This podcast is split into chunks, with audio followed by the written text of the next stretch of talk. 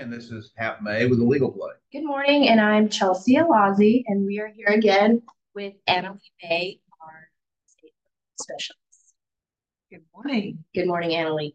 Um, today's topic is a follow-up on an earlier podcast we did, which is fiduciary roles in estate and probate. And today's topic is focusing on the role of the executor. And Annalie knows a lot about that because she's been helping a lot of uh, executors you know do do what they have to do um, in their roles. So, Annalie, can you can you start us off? Basically, what what is the role of an executor? Well, you might think that being the executor is this wonderful honor, uh, and it is, but it also comes with a lot of responsibility, a lot more than you might imagine. First, as Chelsea mentioned, you are a fiduciary, so you're acting as if you are the person who appointed you, and then the fun begins. First, you have a duty to collect all of the assets in the estate and put your hands on it. Then you need to open an account, an estate account, which requires you to get a tax ID number, which, if you can imagine, then you have to um, maybe get an accountant to help you to file tax returns. So there's all sorts of things that go into it. It's not just delivering the assets and, and the, the jewelry and dividing those type of things. You have to do quite a bit more than that. And I feel like the, the complexity of this depends on the the assets and property of the decedent. That if it's something real simple, if someone just had a house and a car, then you know being the executor wouldn't involve a, a lot. But if there's bank accounts and and you know what what well, what, what would complicate bank, bank accounts? I mean, that could be lawsuits. I mean, they may have have have something that the executive outstanding issue see has to sue somebody to cover. Absolutely. In some cases, that may be a relative. That may be the executor's brother in the process. And selling a house isn't quite as simple as it seems. You have to make sure that it's sold for the fair market value or more. There may be property in the house that has to be sold. So that would require not just getting having a garage sale or having an estate sale. You have to make sure that the people that you choose or select to host the estate sale are reputable and that maybe you get three different quotes. Um, so it's just it's not quite as easy as it seems.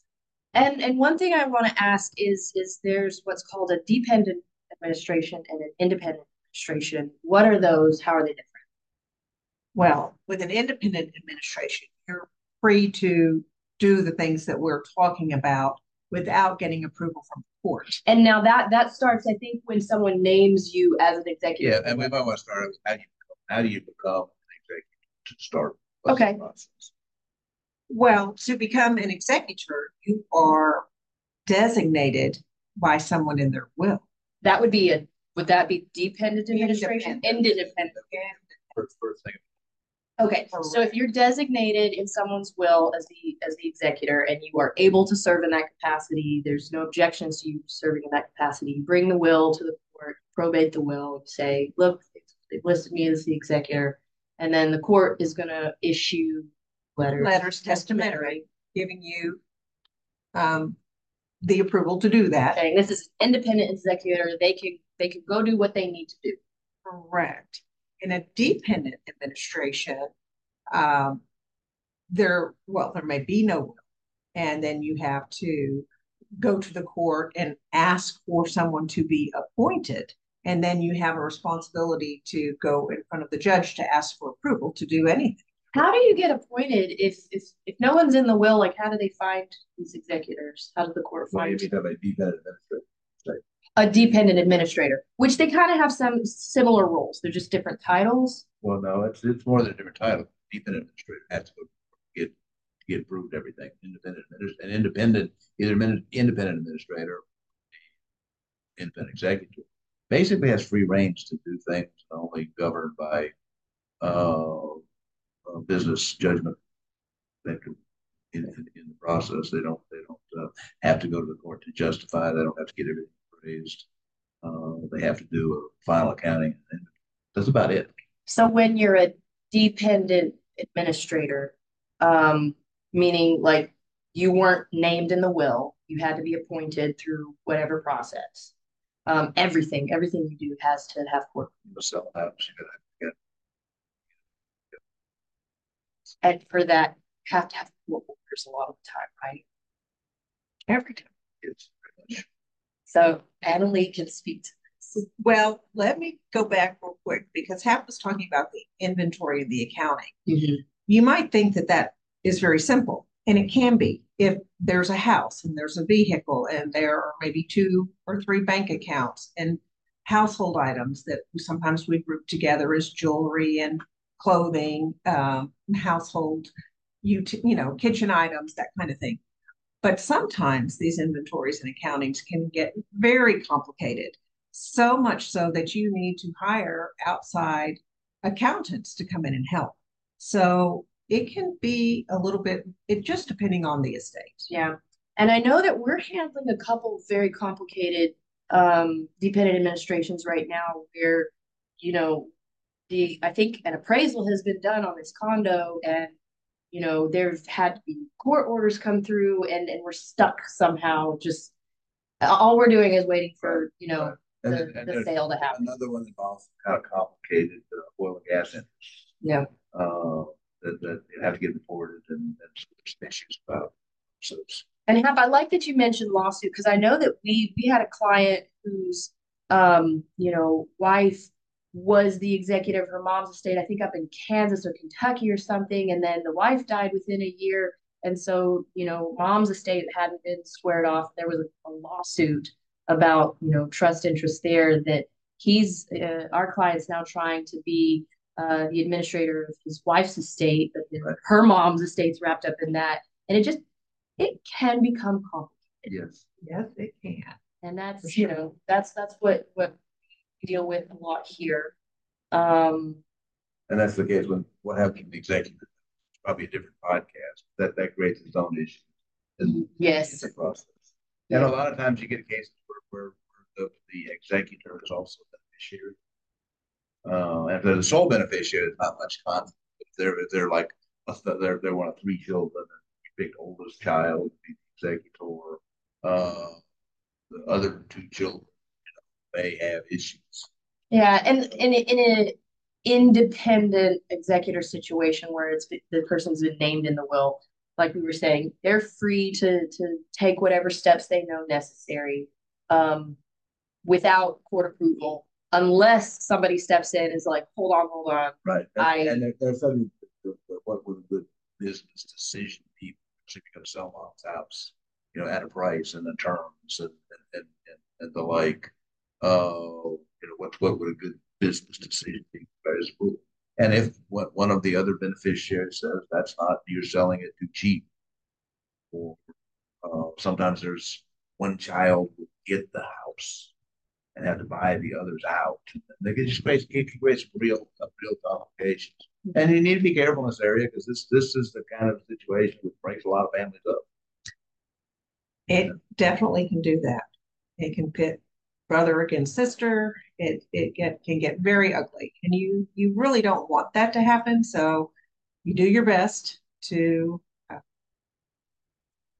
go by the books and try and sell everything at a fair market value and and that type of thing. Yeah, and and Annalee, in in your experience um dealing with a lot of these dependent administrations, what are some things that you kind of learned along the way that you think would be good for our our, our audience to kind of be aware of?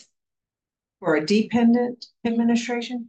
Well, you know that you have to go to the judge for to get approval for anything. So you want to make sure when you go to the judge, you have everything in line. Yeah. For example, when we went to wanted to sell a the condo that you had mentioned earlier, we thought it was a fair market value, but the judge was not convinced. So we had to go back and get an appraisal um, by an independent person Okay. to confirm that what we were doing was And that, that also took time. We're Lucky that we kept our buyer. In other Yeah. situations, somebody who's got, you know, their truck ready to move, get, a- get furniture ready, condo, and you tell, whoa, the judge wants to do, go get an appraisal, that's gonna take three weeks, then we gotta have a hearing. Mhm. Uh, you can lose, you can, it's, it's, it's, you're right, or you Tricky. gotta get it right. Is there something that you would say you've learned with, uh, you know, that you can share with independent executors? Well, yes, I think the most valuable lesson that I have learned along the way is that when you're appointed, you need to think of everything in terms of the estate. Open an estate account, get an EIN number, any money that's floating around, get it into that account because you are going to be responsible for inventorying everything and showing the accounting. Any money that goes in, any money that goes out, you've got to keep good records. And I think um, early on, I didn't realize the importance of that record keeping. Mhm. It's invaluable. You've Yeah. got to do it. And at, at what point would it be good to involve, you know, a firm uh, in order to assist with this kind of stuff? I know with dependent administration, there's it, it would be good just to have, you know, um, a law firm helping you make sure that your your motions getting all the orders squared away. But I mean, is it is it necessary every single time as an as, as an executor? No, it's not necessary every single time, but many times it is. And when there is a complicated accounting, it's best to get a firm involved to help uh, with that. Yeah, and I will say some of some of the clients that we've brought in recently have been very cognizant of just cost. And if you feel very confident in your abilities, you know, you've got the time and you've got the means um, to do a lot of the work yourself.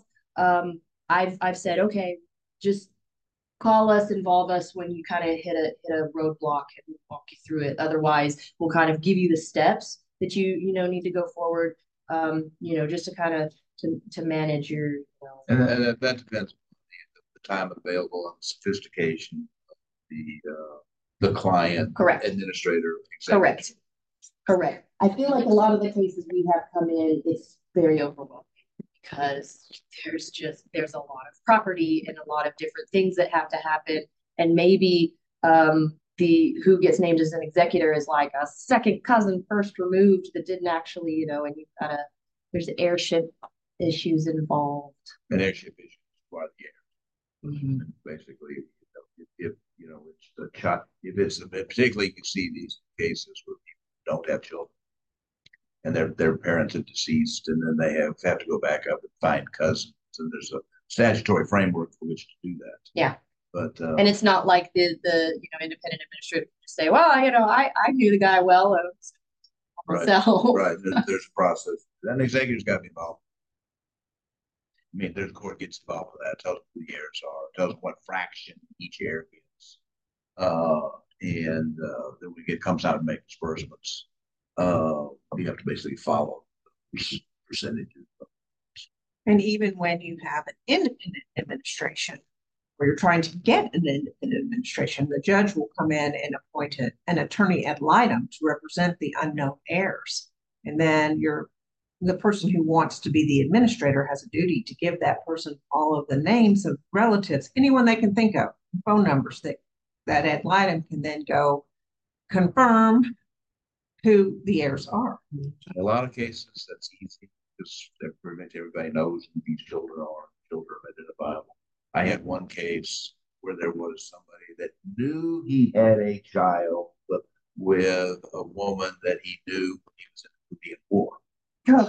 but had not had any contact with that daughter. for forty years.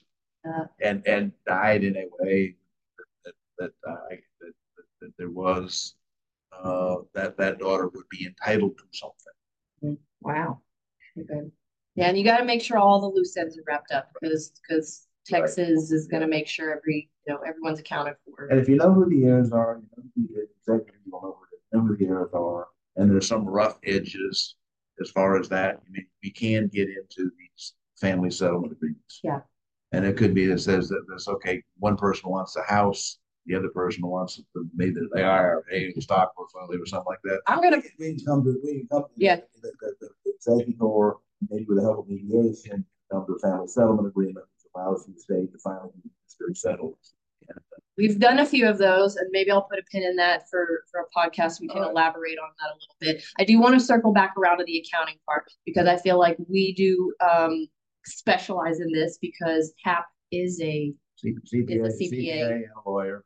and and has his own um network and resources of accountants that that we can do all of it here.